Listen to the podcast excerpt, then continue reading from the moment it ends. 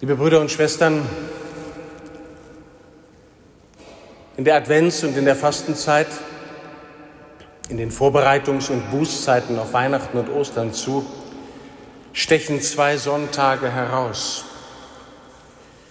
Sie erinnern daran, dass der Grund für diese ja doch irgendwie ernste und nachdenkliche Zeit der Vorbereitung und der Buße vor allem ein Grund zur Freude ist. Entsprechend lauten die Eröffnungsverse der heiligen Messe. Gaudete, so heißt und beginnt der dritte Adventssonntag. Gaudete in Domino Semper. Freut euch im Herrn zu jeder Zeit. Noch einmal sage ich euch, freut euch, denn der Herr ist nahe, schreibt Paulus der Gemeinde in Philippi. Nun ist das mit der Freude so eine Sache. Wenn mir jemand sagt, ich solle mich freuen, ohne gute Gründe anzugeben, fühle ich mich ehrlich gestanden ein wenig bevormundet, um es nett zu sagen. Freuden kann nicht einfach verordnet werden. Und für viele Menschen und sicher auch für einige von uns sind die Gründe für Freude angesichts der Sorgen und Zukunftsängste vielleicht doch eher rar geworden. Das gilt auch in der Kirche.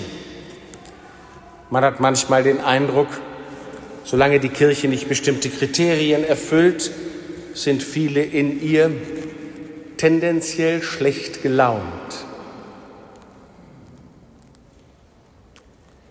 Und die Freude wird verschoben auf später und auf noch später, wenn alles anders und besser ist. Manchmal ein Leben lang. Mich erinnert der Sonntag Gaudete, der heutige, heute Abend beginnende Sonntag, an drei Gründe zur Freude, die ich mit Ihnen teilen möchte. Erstens erinnert er mich an die Mitfreude. Ich freue mich mit den Menschen um mich herum. Und zwar über alles mögliche Gute. Denn genau genommen gibt es ja keine gottlose Freude, wenn es echte Freude ist.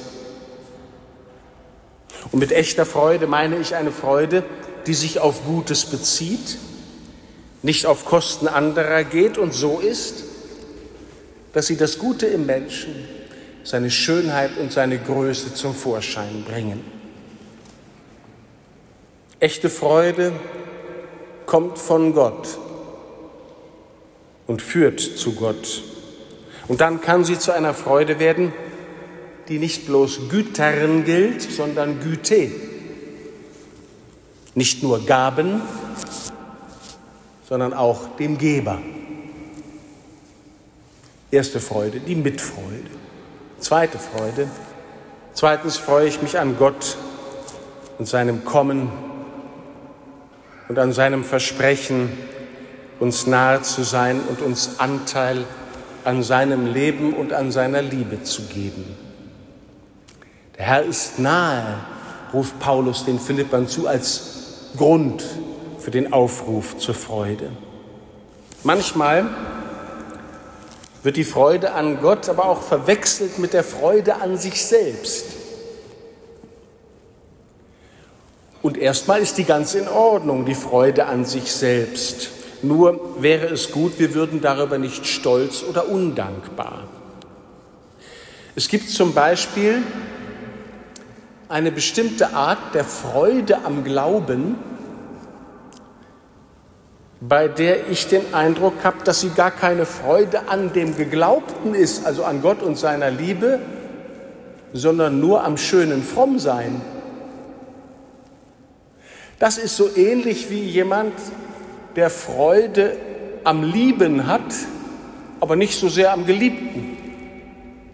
Der braucht dann den Geliebten oder den er so nennt, um selber den Eindruck zu bekommen, ein guter Liebhaber zu sein.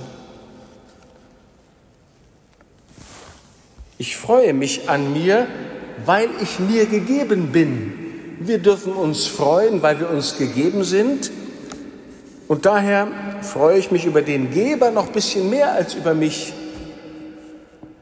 weil der Geber noch so viel mehr gibt als mich, zum Beispiel Sie oder Ihre Nachbarn oder die Menschen, die Sie lieb haben oder die, die Sie nicht ganz so lieb haben, aber an denen Sie wachsen können. Die Freude an Gott und seinen Gaben ist allerdings vielen verdächtig. Und je ernster die Zeiten sind, umso verdächtiger ist die Freude. Wer sich jetzt freut, heißt es, hat den Ernst der Lage noch nicht ganz begriffen. Wer sich freut, lebt in einer Blase. Wer sich freut, verharmlost das Leid und das Böse.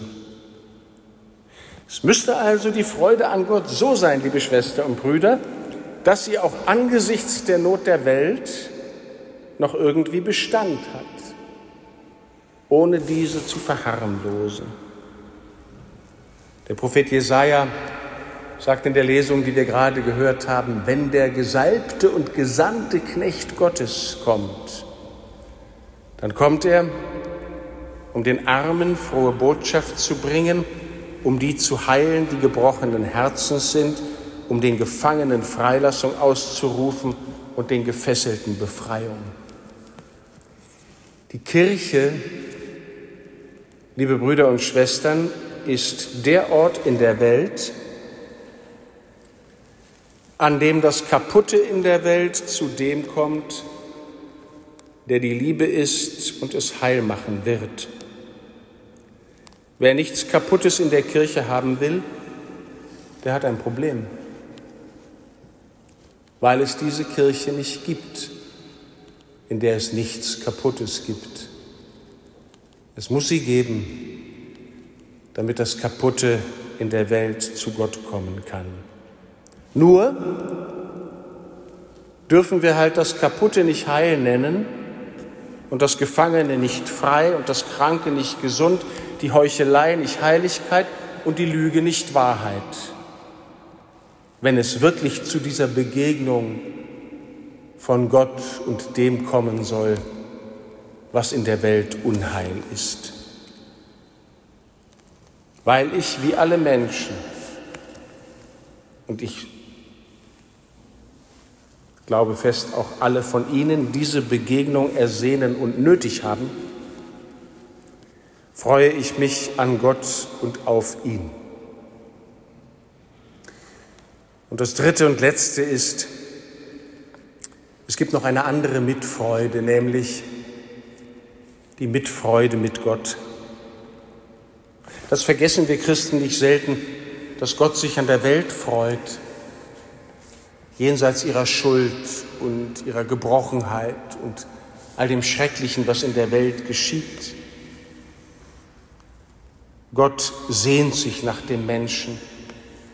Und wie das Buch der Sprichwörter Salomos sagt, es ist Gottes Freude, bei den Menschen zu sein.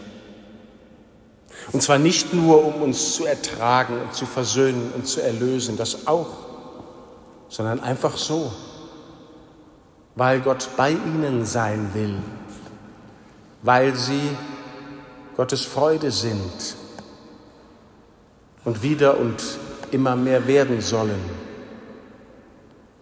Gott kommt, Gott will bei uns sein, weil wir seine Freude sind, wie er unsere Freude ist. Freut euch zu jeder Zeit, denn der Herr ist nahe. Amen.